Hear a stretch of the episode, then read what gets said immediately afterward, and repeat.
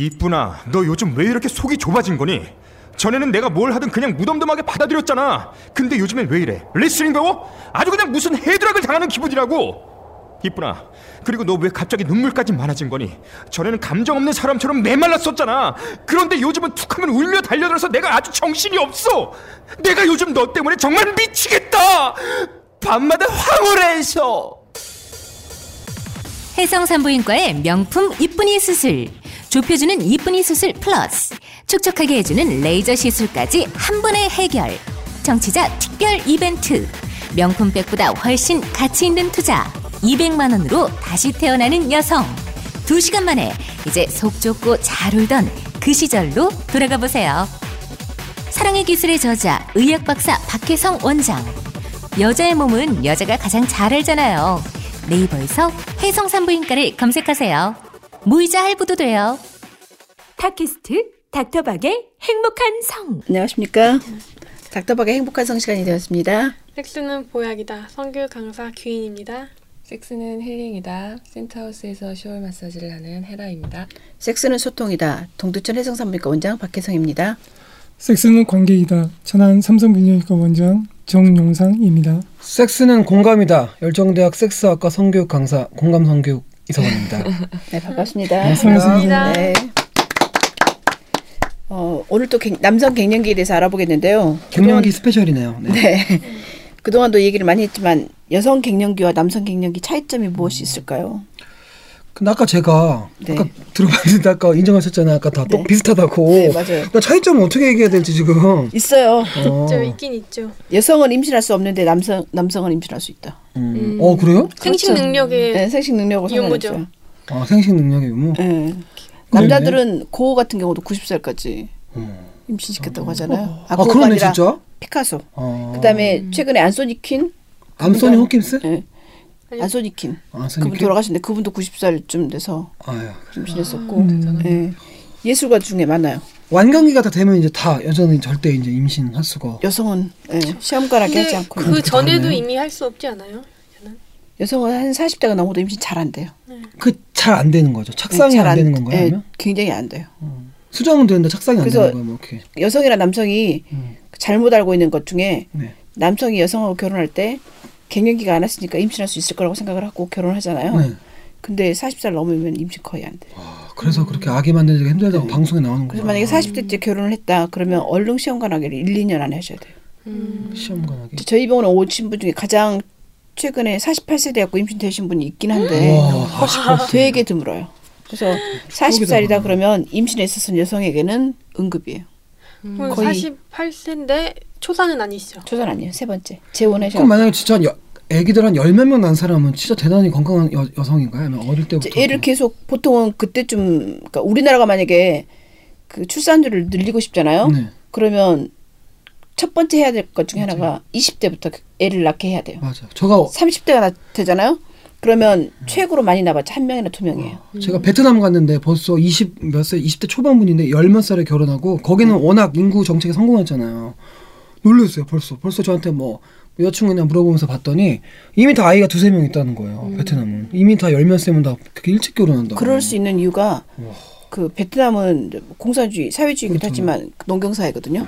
농경사회일 경우는 애들이 노동력이고 그게 재산이에요. 재산이. 음. 근데 이제 산업화된 사회는 애들 입이 다 그 지출이잖아요. 그래서 농경사회는 됐어. 애가 많은 게 실은 음. 노동력이기 때문에 가능한 거죠. 근데 어쨌든 인구를 늘리려고 하겠어 애를 세 명 네 명 낳게 해야겠다. 그럼 결혼을 빨리 해야 돼요. 30대 하면 40대까지 부지런히 나도 두 명에서 세 명이고 두세 살 간격으로 했더라도 그러니까 20대쯤 나야지 적어도 두세 명, 네 명 정도 날 수 있거든요. 그리고 이제 또 차이점은 남성은 갱년기가 보통 딱히 오는 게 아니라 30대부터 0.6에서 1.8%씩 조금씩 감소하는데 여성은 50대쯤 되면 어느 날 갑자기 딱 갱년기가 오죠. 그래서 여성은 여성 호르몬의 감소가 급격하고 남성은 서서히 온다는 것이 또 차이점인 것 같아요. 그런 말 있잖아요. 여성은 나이가 들면 점점 남자가 되고 음, 맞아, 남자는 맞아. 점점 여자가 들어봤어요. 된다. 네. 감성의 변화가 이제 서로 상반 양그 음. 반대되는 그런 그게 이제 제 생각에는 여성은 에스트로겐이 0 거의 되거든요. 네. 그러면서 테스토스테론은 부신에서도 분비가 돼요. 음, 그러니까 여성 호르몬이 없는데 남성 호르몬이 분비가 되니까 상대적으로 음, 그 남성 호르몬 특성 때문에 남성화되고 남성도 마찬가지로 테스토스테론이 떨어지는데 남성도 에스트로겐이 나오거든요. 그러니까 여성화 더 그 호르몬에 비해서 여성 호르몬이 더 많아지는 것처럼 느끼는 거죠. 몸 안에 있는 그 혈중 농도가 중요한 게 그쵸. 아니라 상대적으로 뭐가 네. 더 많느냐. 예, 상대적으로 뭐가 더 많냐에 따라서 그 음. 특질이 더 많아지는 거죠. 근데 지방에서도 요즘 에스트로겐이 분비되는데 네. 지방이 좀 낫지 않나요? 그러니까 이제 50살쯤 돼갖고 제가 그 암 검사를 하면서 스페큘럼 넣어보잖아요. 질을 보면 질이 탄력이 되게 좋으신 분도 있어요. 기능기가 됐는데도 음. 거의 대 뚱뚱해요. 아. 그래서 마른 여성만을 좋아하는 남성들이 중에 선수들은 통통한 여성을 좋아한다고 하는 이유가 음. 갱년기쯤 돼 보면 그 진가가 아, 뚱뚱하거나 통통한. 여성들은 어, 지방세포에서 에스트로겐이 변화가 되거든요. 음. 그래서 질이 되게 탄력이 좋고 늦게까지 갱년기가 안 오거나 갱년기가 와도 질의 탄력이 유지가 되고 있는 경우가 많아요. 그리고 이제 또 그 제도적으로 차이점은 여성 갱년기 장애는 지금 보험 급여를 받을 수가 있거든요. 그래서 치료하는데 돈이 별로 안 들어요. 어. 근데 남성 갱년기는 아직은 보험이 급여가 안 돼요. 어, 그래서- 도움이 되는군요. 예. 호르몬 주사를 맞는데 비용이 상당히 많이 들죠. 그세 가지 차이점이 있는 것 같아요. 우리나라에서는. 이제 가끔 진료실에서 이제 외부에서 오는 전화를 받는데요. 네. 이제 저희 직원이 이제 바꿔주면 보면은 뭐 현대해상, 네. 뭐 삼성화재 이런 이제 보험회사에서 문의가 왔는데 어떤 어떤 분 매달 며칠 비급여 내역을 좀 확인하려고 네. 전화를 왔습니다라고. 근데 보면 이제 남성 갱년기 호르몬 주사했던 분이 있어서 이제 그거 이제 갱년기로 남성 호르몬 주사를 했습니다 이렇게 말씀하는 경우가 있는데 이제 그러 또 그러고 이제 보통 이제 우리 건강보험 측면에서는 이 남성분들의 발기부전이나 갱년기나 이건 별로 관심을 이제 안 가져서 전통적으로 비급여 그냥 진료로 좀 되어 있죠. 원장님 생각은 남성 갱년기가 발기부전이나 남성 호르몬을 치료하는 게 우리나라에서 보험이 되는 게 낫다고 생각하세요? 아니면 비급여로 가는 게 낫다고 생각하세요? 어 사실은 이제 남성 갱년기나 발기부전 관심이 있는 층이 이 좀 생활 여력이 좀 되시는 그런 분들이 아무래도 좀 많다 보니까 아직은 비급여로 좀 해도 될 것 같긴 한데요. 이제 건강상을 이제 측면에서 점점 이게 대사증후군과 좀 관련이 있고 비만과 관련이 있고 사실 비만도 아직은 그 진료 자체가 보험은 안 되잖아요. 비급여인데 이제 그런 부분들이 이제 같이 이제 어떻게 우리 이제 재정 상태, 우리 국가 뭐 건강보험 재정 상태나 이제 그런 거 보면서 같이 아마 언젠가는 보험으로 되지 않을까 싶기도 하고. 근데 여유가 있는 분이 병원에 오셔서 그렇지.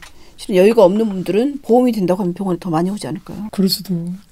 그러니까. 그럼 그래서 실은 저도 남성 갱년기가 우리나라에서 제도적으로 보험이 되면 훨씬 더 가정이 행복해지지 않을까. 남성들이 치료를 하게 되면 발기력도 좋아질 거고 성기능도 좋아지고 뭐 그러니까 가정도 화목해지고. 네, 가정도 화목해지고 그렇죠. 그런 약간 약간 소망이 있고요. 저는 이 갱년기 차이, 그 아까 네. 말씀하신 남 여자는 남성화되고 남자는 여성화된다. 이게 어떻게 보면은 초 처음으로 돌아가는 거 있죠. 아기들이 별 차이가 없잖아요. 네. 그러니까 이렇게 같이 있다가 갈라졌다가 다시 그렇죠. 원래대로 돌아가는 느낌? 약간 어. 그런 생각이 들었어요. 그런 그러네요. 자연으로 돌아가는 네, 느낌. 자연. 공감 성경님은 어떤 생각 있으세요? 어, 저는 아까 들으면서 좀 공부도 많이 되는 것 같고 네. 제가 거기에서는 생각을 잘 안 해봤어요. 저도 젊다 보니까 갱년기에 대해서 생각을 많이 안 해봤는데 네, 아까 말씀한 것처럼 제가 찾아본 조사에 따르면 네, 남녀 갱성계 여성 갱년기 차이가 여성 네. 갱년기는 아까 말씀드린 것처럼 딱 그 시기가 오잖아요. 네, 그래서 급격한 호르몬의 감소로 몸에 변화가 생기는 반면 남성 호르몬은 서서히가 일어난다고 하는데 네. 그러니까 더 많이 알기가 쉽지 않은 것 같아요. 이게 그렇죠. 딱 음, 아까 방금 보험 안 된다는 얘기 듣고 더 슬퍼졌고 네, 더 슬퍼지고 네. 네, 참 이게 좀 남성들이 좀 슬프지 않나.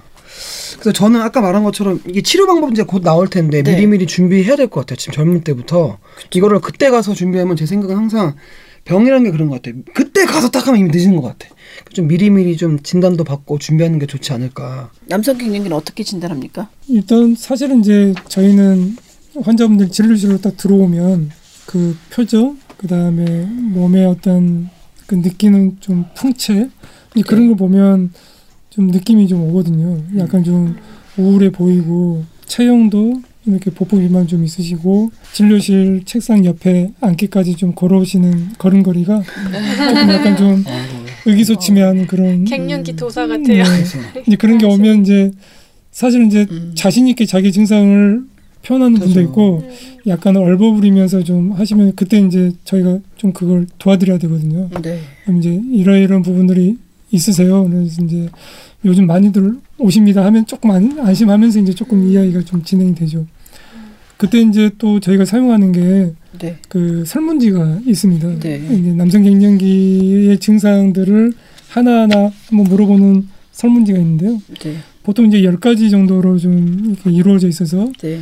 이거에 예 아니요로 이제 한번 답을 해보게 하는데 네. 물론 이제 궁극적으로는 이게 진단적 가치가 좀 없다라고는 하지만 그래도 환자분들이 좀그 자기 증상에 대한 좀 인식 그런 걸 좀 하기 위해서는 자주 이걸 좀 보여드리고 이런 부분들이 에, 갱년기의 증상이고 이런 증상을 가지고 계신 분들이 참 많습니다. 이제 이런 걸 좀 인식시켜 주는 게 중요한 것 같은데요.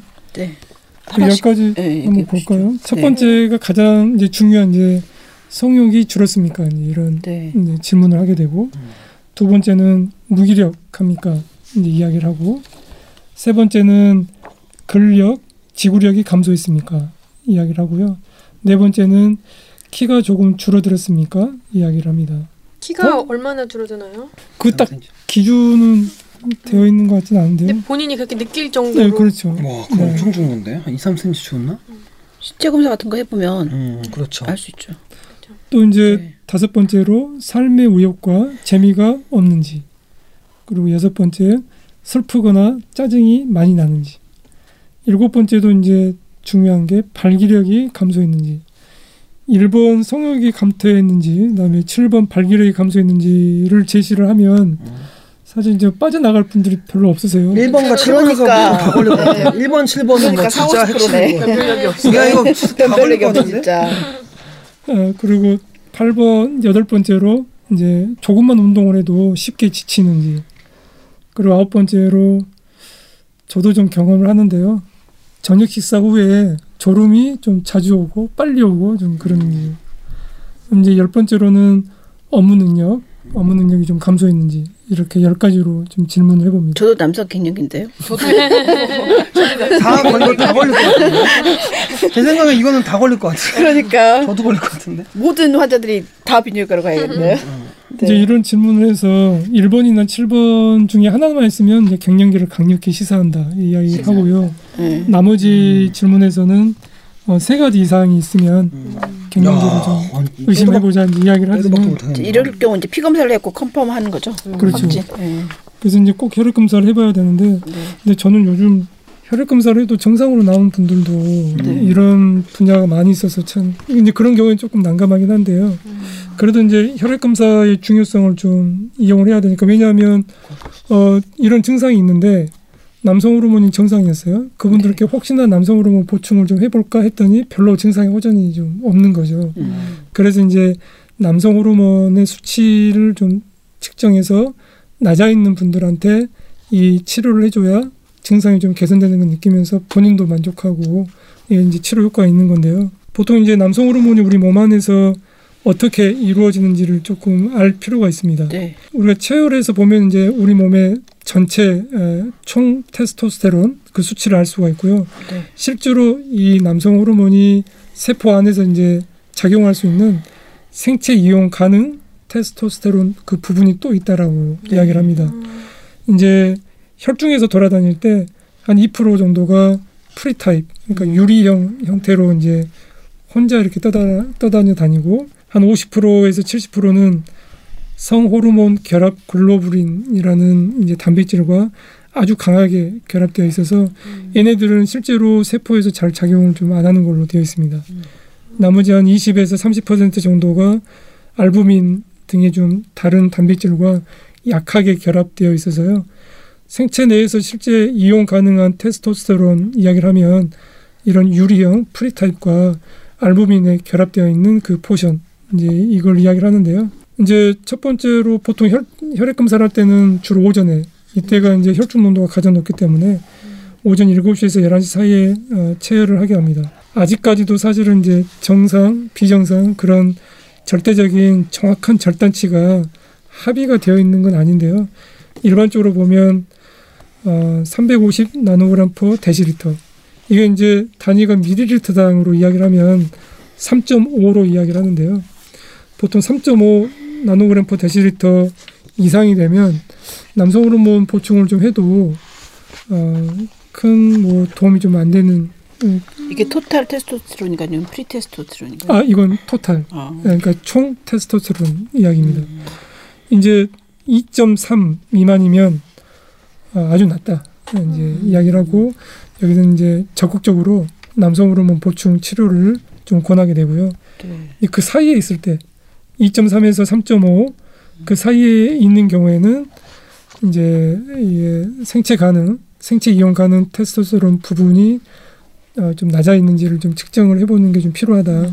그래서 이제 어, 성호르몬 결합 글로불린, 알부민 이런 추가 단백질을 좀 검사를 해야 좀더 정확하게 됩니다. 그 외에 뭐 난포 자극 호르몬, 황체 형성 호르몬, 프로라틴 좀 검사를 해보기도 하는데요. 이제 저도 20대 후반 어떤 젊은 남성분이 이제 발기력이 좀 약화되어 있고 또 조심스럽게 이야기를 하는데 어, 무기력하다고 이야기를 좀 했어요. 그래서 이제 어, 남성 호르몬 검사를 하면서 이 프로라틴을 같이 좀 검사를 해보거든요. 근데 프로라틴이 좀 높아져 있다. 이런 경우에는 그 뇌하 수체에서 분비되는 이런 그 분비 자극 호르몬들을 억제시킬 수가 있죠. 그래서 그 뇌하 수체에서 나오는 그 분비 자극 호르몬이 낮아져 있으니까 그 자극을 받고 고안에 있는 라이디 세포에서 남성 호르몬 만들어내야 되는데 그 만들어내는 능력이 좀 떨어져 있으니까요. 주 문제는 프로라틴이 상승되어 있는 게 문제잖아요. 근데 이제 프로라틴이 상승되어 있는 게 이제 대표적으로 아, 프로라틴을 많이 생성낼 수 있는 어떤 종양이 있을 때 가능성도 있고 또 이제 영어로는 셀러 터키카 신드롬이라는 그러니까 그 어떤 그 물주머니 같은 게 형성이 돼서 그게 뇌하수, 뇌하수체를 좀 압박시키는 효과로 그래서 이제 거기에서 이- 이런 어, 호르몬이 좀 적게 나오게 하는 그런 형태도 있어서 필요한 경우에는 뇌 MRI도 좀 찍어봐야 되는 경우도 있더라고요. 그럼 갱년기 치료하려고 뇌 수술해야 돼요.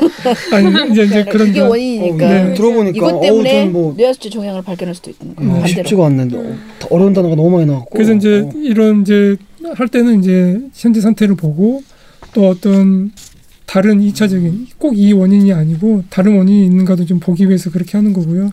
이제 하고 나서는 이제 나중에 또 이야기하겠지만 이제 그 환자분이 남성 호르몬 보충 치료를 좀 원하신다면 이게 이제 금기증이 좀 없는지도 좀 봐야 되고 어 그렇게 좀 추가적인 또 검사가 또좀 필요하기도 하죠. 음, 그 단순히 성욕이 감소돼서 갔다가 뭐 뇌 MRI 찍으라고 뭐야 이거 네, 하면 치료 거부하는 사례들도 꽤 있겠네요. 이렇게 들어가. 그런데 의외로요. 이제 그렇게 이야기를 해주면 어, 거부감이 좀 없는 것 같아요. 물론 이제 그런 경우에는 좀 대학병원을 좀 가셔야 될 필요가 있죠. 근데 이제 개인 병원에서 이런 부분 체크했더니 다른 건 다 괜찮고 이런 남성 호르몬만 좀 저하되어 있어서 이건 간편하게 어, 보충 치료를 하시면서 가끔씩 이제 경과 관찰만 좀 하시면 되겠습니다. 이렇게 하면 이제 뭐 괜찮지만 이제 혹시나 다른 부분이 좀 이상이 있어서 추가적인 정밀 검사 필요합니다라고 이야기를 했을 때 그걸 어, 거부하시는 분은 별로 없는 것 같아요. 가끔 이제 저희가 보면 이제 많이 접하는 이제 암이 전립선 암인데요. 전립선 암 가능성이 있으니 대학병원에 가셔서 좀 정밀 검사를 하셔야 됩니다라고 하면 대부분 고마워하시죠. 네, 원장님들. 추천 네. 좋게 알려, 네, 알려주시니까 저희도 불임 검사하다가 20년 동안 환자 중에 불임 검사하다가 뇌 그러니까 프로락티노마라고 하는데 뇌하수체 종양 두 명 발견했거든요. 그분들 이렇게 코를 통해서 이렇게 음. 검사를 했고 치료를 했는데 그리고 나서 애를 낳았어요. 그러니까 실은 이런 식으로 했고 발견되는 사람도 있어요. 몸이 이게 다 연결돼 있는 게 되게 신기한 그쵸. 것 같아요. 네. 음. 다 연결돼 있어요. 예, 그러면 이제 가장 하이라이트인데 갱- 남성 갱년기 치료는 어떻게 할까요? 어, 보니까 아닌데. 있으면 치료해야죠. 어, 네. 보통 이제 가끔 우리가 이제 치료라는 의미를 볼때 네. 어, 어떤 분들이 단기간 약을 먹고 이게 치료됩니까? 이제 이렇게 이야기하시는 경우가 있는데 어, 남성 호르몬 이제 결핍 증후군은 몸에서 더 충분한 남성 호르몬을 이제 분비를 못 해내기 때문에 외부에서 보충을 해줘야 되는데요.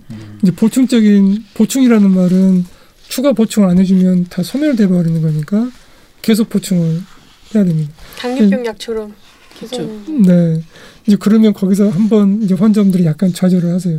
이제 어 그러면 계속 죽을 때까지 음. 뭐 이런 말이 나오니까. 근데 이제 꼭 말씀을 좀 드리고 이제 보충의 의미에서는 어 먹는 약이 있고요. 바르는 형태가 있고 또 주사 형태가 있습니다. 근데 이제 주사 형태를 가장 많이 사용을 하는데 왜냐하면 먹는 약 경구제는 어, 보통 이제 위에서 흡수가 되는데요. 흡수력이 약해서 음식물과 같이 좀 복용을 하게 합니다. 그러니까 음식물이 위에서 이제 이 어, 소화가 돼서 이제 흡수될 때 같이 음. 이, 이제 이게 이제 지방이 같이 섞여야 이제 흡수가 좀 잘 되는 걸로 되어 있어서 이제 같이 이제 좀 음식과 같이 복용을 해야 되는데 또 하나는 위장관 상태에 따라서 흡수율 개인 흡수율 차이가 좀 많은 걸로 되어 있어요. 그리고 이 약효가 짧기 때문에 그러니까 보통 우리가 서방용 제제는 하루에 한 번만 해도 되는데요. 이것은 아직 이 약효가 좀 짧아서 하루에 두 번은 복용을 해줘야 그게 일정한 혈중 농도가 유지가 되거든요. 그러니까 좀 불편하시죠. 네. 가끔. 뭐 빼먹기도 하고 이제 일정한 혈중 농도를 유지해 주는 게 좋으니까 어, 약을 드시다가 안 드시다가 자꾸 빼주면 이게 일정한 혈중 농도 유지가 안 되니까 치료 효과를 좀 낙관하기가 좀 어려우니까요. 이제 경구제 치료가 좀 잘 안 되는 편이고 두 번째는 이제 몸에 피부에 이제 붙이는 패치제가 있고 바르는 겔 타입이 있는데 패치제는 보니까 부착 부위에 피부염 같은 좀 그런 알레르기 반응도 좀 많이 유발하는 것 같아서 초창기에 좀 사용되다가 요즘은 대부분 좀 안 하시는 걸로 알고 있습니다. 그리고 이제 겔 타입은 아직까지 좀 많이 쓰고 있습니다. 생리적으로 보면 주사제는 단기간 지속되는 주사제가 있고 장기간 지속되는 주사제가 있습니다. 단기간 그 약효 주사제 특성 때문에 한 2주에서 3주 작용을 하다가 이제 몸에서 대사돼서 없어, 없어지기 때문에 그 시기 좀또 추가적으로 주사를 해줘야 되는데요.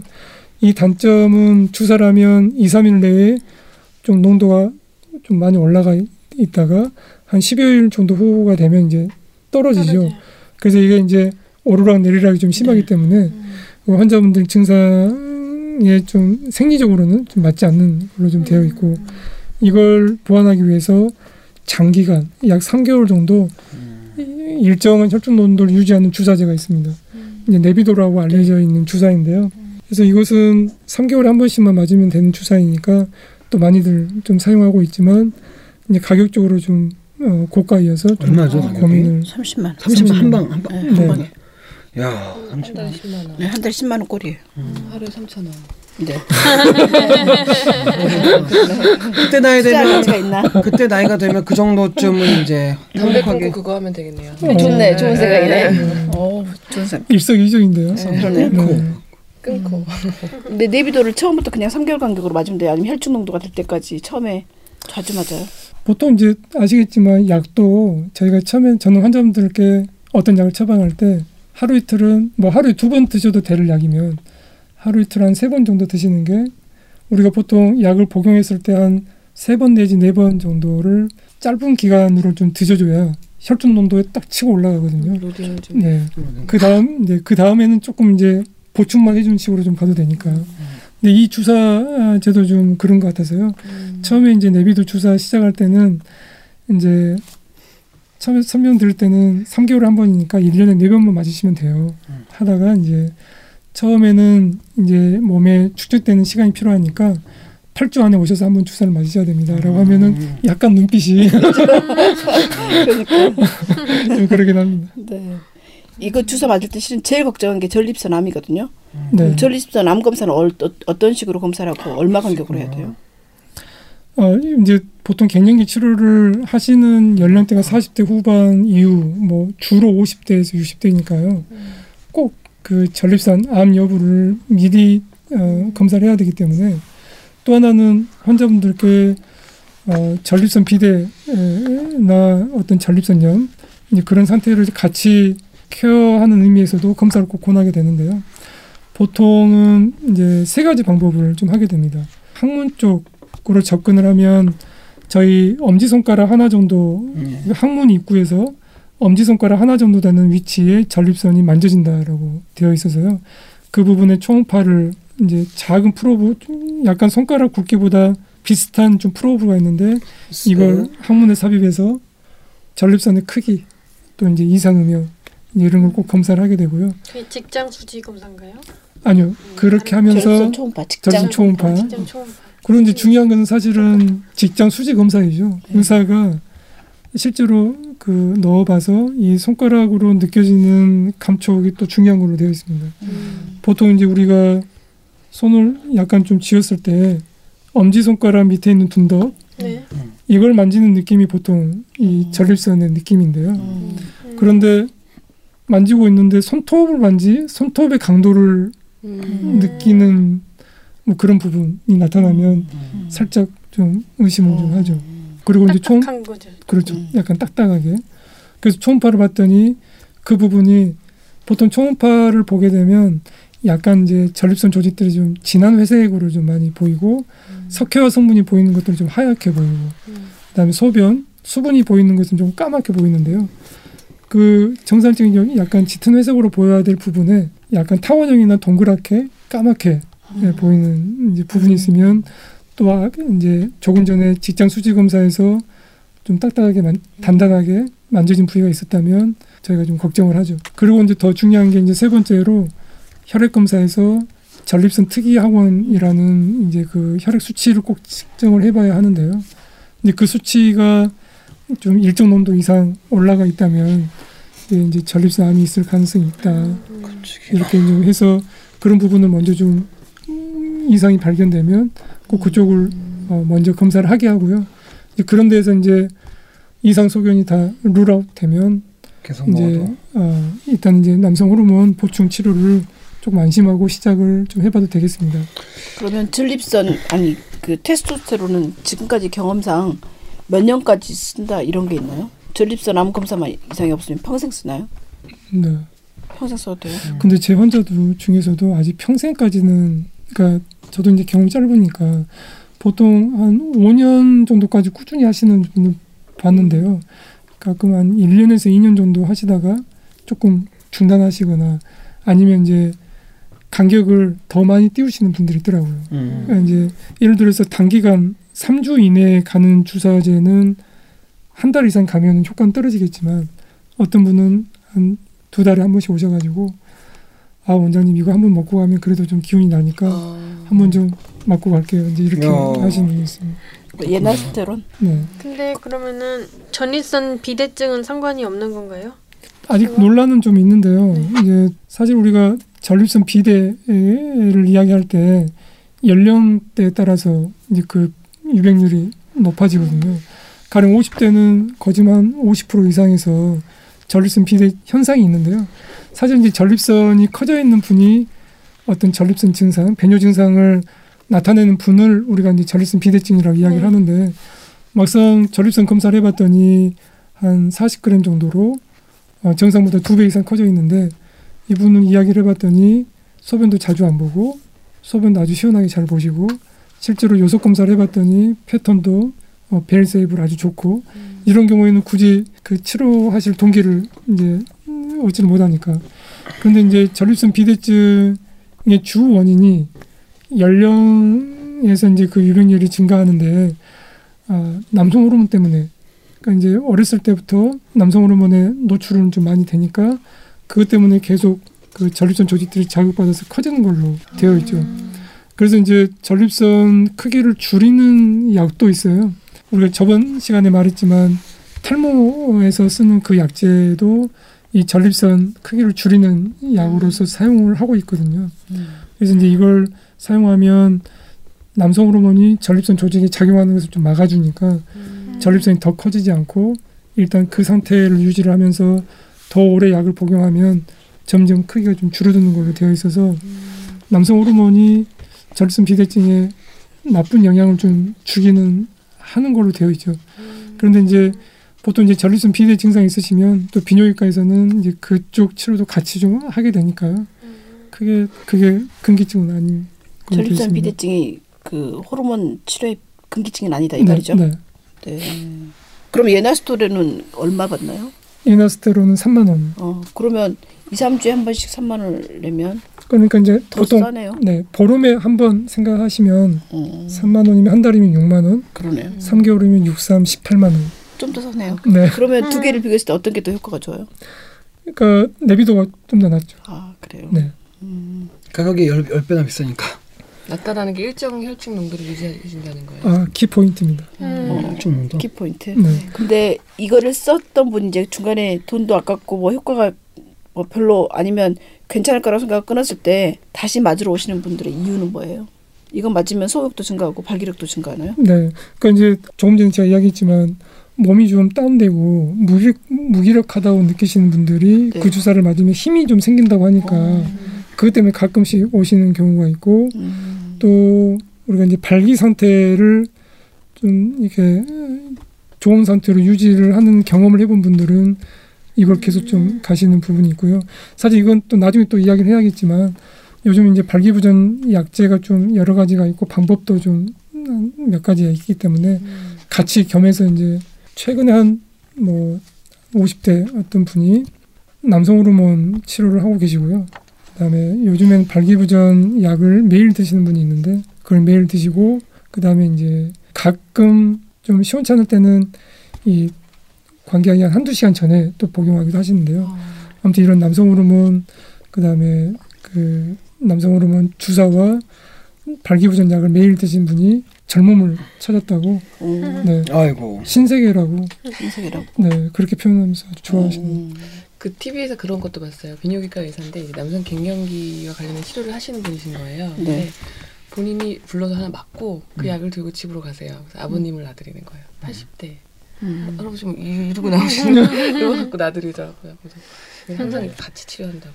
아 본인이 네, 본인은 이제 병원 간호사 불러서 하나 맞고 아 집에 가서 아버님 음, 놔드리고 아버님 본인도 네. 치료하고 네. 아버님 보통 그렇잖아 라식 할 때도 요즘 의사들이 마인드가 바뀌어서 내가 라식 다 받아야 된다. 그래야지 추천할 수 있는 것처럼 그쵸. 내가 맞아야지.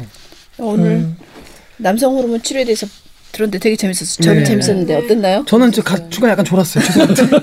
어, 이거 뭔지 관심이 몰라요. 없군요. 예, 관심 영역이 아직은 어, 이게 아마 관심 있는 분은 되게 도움이 예, 됐을 그렇죠. 거예요. 맞아요. 오늘 저- 도움이 되는 시간이었습니다. 네, 감사합니다.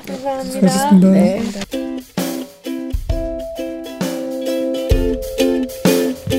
네이버에 닥터박을 검색하세요.